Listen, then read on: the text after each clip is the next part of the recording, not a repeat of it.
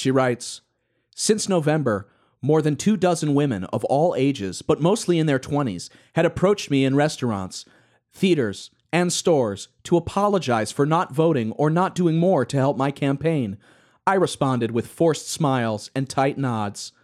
On one occasion, an older Which, woman by the way, is like her entire repertoire anyway. So on one occasion, an older woman dragged her adult daughter by the arm to come talk to me and ordered her to apologize for not voting, which she did, head bowed uh, in contrition. worst mom ever. Like, Head bowed in contrition. the fuck out of here. What the fuck? Head bowed in contrition. I know. I I read this like, oh my god, like come kiss the ring, like come kiss Pray the ring. to your owl god, Yeah. Hillary Clinton. Woo-hoo, woo-hoo. I wanted to stare right in her eyes and say, You didn't vote? How could you not vote? You abdicated your responsibility as a citizen at the worst possible time, and now you want me to make you feel better? Oh, get that is outrageous. Of course, I didn't say that. These people were looking for absolution that I just couldn't give. oh my god. We She's all- blaming it on her fucking voters. Okay, let's keep going, boys. This is infuriating. I'm Okay. just gonna calm down here. I'm gonna calm down. this is about gritting it and and and making the concession speech. At 4:30 a.m., they started to prepare one of the hotel's ballrooms for an event everyone had hoped would never happen. I learned later that the New Yorker was where Muhammad Ali responded after losing a bitterly fought 15-round heavyweight championship fight to rival Joe Frazier in 1971. Wait. Yes, she's comparing She just- herself to Muhammad Ali. She's like, I would later think about uh, the struggles that uh, Mahatma Gandhi went through when he did the same thing as me. Yeah, and, we're the- and the whole book is really filled with with that, those kind of kind of comparisons. um, quote. I never wanted to lose, never thought I would. This is Muhammad Ali. This is, this is Muhammad Ali Oh, okay, saying, okay. I never wanted to lose, never thought I would, but the thing that matters is how you lose, Ali said the following day. Quote, I'm not crying, my friends should not cry, unquote. If we wrote it in a movie, no one would believe it. That morning, Bill and I both wore purple. It was a nod to bipartisanship. And then she writes in parentheses. The morning in where par- she's conceding she's doing bipartisanship. and then in parentheses, she she writes blue plus red equals purple. As if you didn't know that that's Right. You have no basic color theory. I think I'm This- pa- I'm past furious, boys. I think I'm actually, you know, Yeah, you're reach Zen. You yes, I'm actually I'm reaching fucking Samsara right here, baby. I'm reaching Nirvana. Nirvana and Samsara have come together, and I'm there with HRC, fucking just feeling those those arrows, those slings and arrows that she had to go through. I doubt that many people reading this will ever lose a presidential election. Oh my fucking god! What the fuck? Do you I- guys understand why this was so difficult Oh, for I me to get lose my forward? mind. Like, I doubt that anyone reading this has ever tasted caviar but listen, hold on. because you're poor. Although maybe some have. Hi, Al. Hi, John. Hi, Mitt. Hope you're well. Now that is some real oh. that is some real reach because no one no one wants to read your book in the political class. We, they all know that it's a joke. But we all face loss at some point. We all face profound disappointment. Here's what helped me during one of the lowest points in my life. Maybe it'll help you too. After that first day of late, I actually Wait, is it a self-help book? It's now about how like she can get Okay, people I- through their depressed time. I time. marked this because I actually think it's decent advice. It's written poorly, but I actually think this is good advice.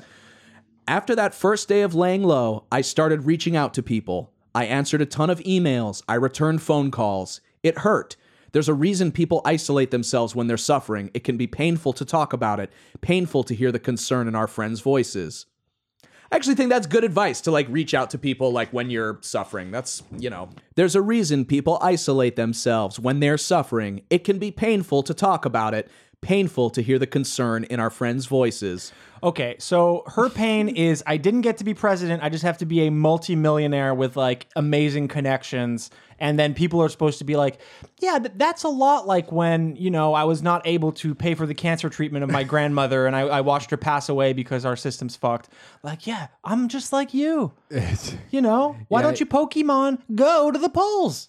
Yeah, I think at at this level, it's like it, all, all they feel is like uh, social and status pain, and like that's like that's like Yeah. as real as it gets to people. So if Yeah, at I'm that gonna look. level, Yeah, I'm gonna feel like I'm gonna look bad to my rich friends. exactly. I'm like they feel all bad. think they all think I'm a loser. yeah, exactly. It's Do you understand pit- how bad that is? pitiable.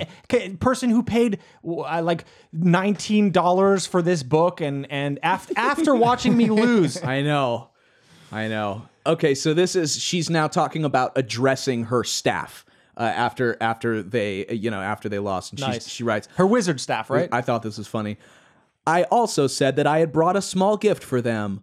A woman's advocacy group called Ultraviolet had sent 1,200 roses to my house earlier that day, and I had them packed up and brought them to the party. They lay in heaps near the exit. Please take a few of these as you head home tonight. I told everyone, my fucking re-gifting these roses like to her staff. Like you have all this money and you're re-gifting the roses. Which is uh, in line with that Nancy Pelosi like rose thing, where they gave it to a hospital as if they should be Yeah. grateful. And then also, by the way, the rose is the symbol of socialism, which is you know the policy that might actually reverse some of this crazy shit. But like, I love it. They just keep giving themselves roses, man. It's just like I just got married today. Um, this chapter, th- these segments are from a chapter called "Get Caught Trying." What? and, and, and this is her this is her saying that It's about know, Bill Clinton? that that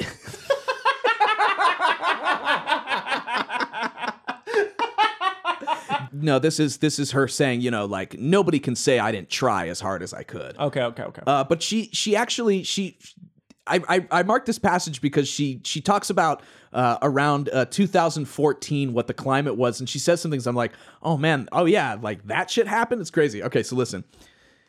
In 2014, President Obama's approval rating was stuck in the low 40s. Despite the administration's best efforts, the economic recovery was still anemic, with wages and real income stagnating for most Americans. The administration had botched the rollout of a new healthcare marketplace, the centerpiece of the president's signature legislative accomplishment, the Affordable Care Act. I'm going to go ahead and say people hated Obama because he gave gifts to the huge banks and didn't ask them for anything in return. There were no terms to that loan. I mean, that's way worse than Obamacare, which was just like kind of a, you know, a middling thing that somewhat fixed some of the issues, but yeah, I don't I don't I don't think people on the left or like even centrists were like Obamacare his biggest mistake. Like Yeah. that was just Fox News bullshit. no, yeah, I never, yeah. No, it wasn't an issue. A new terrorist group, ISIS, was seizing territory in Iraq and Syria and beheading civilians live on the internet. Why are you writing about that? There was even a terrifying Ebola epidemic in Excuse Africa me? that many Americans worried would jump to the United States. Thankfully, the Obama administration reacted swiftly to shore up our public health defenses and support Ebola response efforts in West Africa, despite the facts conservative partisans warned breathlessly and with zero evidence that ISIS terrorists would sneak across our southern border and bring Ebola with them. It was a right wing conspiracy theory trifecta. I mean, that happens all the time. The right has mm-hmm. never not done that kind of shit, and you should expect it. And also, I'm pretty sure Ebola was not on the mind of anybody voting. on how on how Clinton and Obama saw themselves uh, from the same chapter. Get caught trying. We both saw ourselves as pragmatic progressives trying to move the country forward in the face of implacable opposition from a Republican Party that had been taken over by the radical conservative Tea Party fringe and was enthralled to its billionaire backers.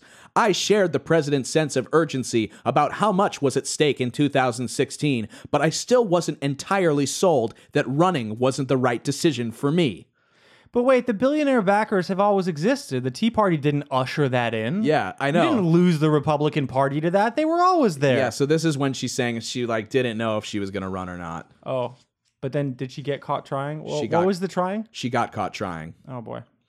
Um, here- this is what the whole book. This is a really good example of like just the fucking general sort of tone of this book, and it's so distinctly Hillary Clinton. You really can't fault her for not being like the exact sort of Right. what you would expect in this book. Okay, getting started. You could say my campaign for president began with a snappy internet video filmed in April 2015 outside my home in Chappaqua. Or, Did she just call her own video snappy? Or you could point to my formal announcement speech that June on Roosevelt Island in New York. But I think it started with something a lot more ordinary. A Chipotle burrito bowl. Is did you write this? Is this a fiction story written by Jake Rockatansky? No. It says chip. Okay, uh, I can confirm Chipotle bur- burrito bowl. She even capitalized Chipotle because you got to respect brands. If you're wondering what I'm talking about, you probably don't spend much time in the carnival funhouse of cable and internet news. It was April 13th, 2015, in Maumee, Ohio. Chipotle was a pit stop on my road trip from New York to Iowa, home of the first in the nation caucus. It was a purposefully low key trip. No press, no crowds, just me, a few staff, and Secret Service agents. We bundled into an oversized black van I call Scooby because it reminds me of the Scooby Doo Mystery Machine. She's trying to sound like she jumped into a VW bus with like her punk band. Our van has less shaggy psychedelic charm, but we love it just the same. Uh, yeah. It. Uh, we may have traded doobies for Cristal, but I'm still a hippie. Other than Iowa and Nevada, where we built extensive organizations, I struggled in caucuses just as I had the last time And when she's running against Obama. By their structure and rules, caucuses favor the most committed activists who are willing to spend long hours waiting to be counted. That gave the advantage to the insurgent left wing candidacy of Bernie Sanders. Hmm.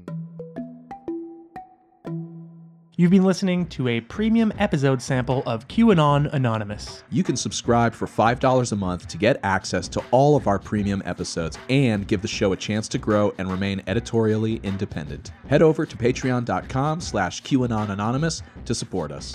Thank you. We love you.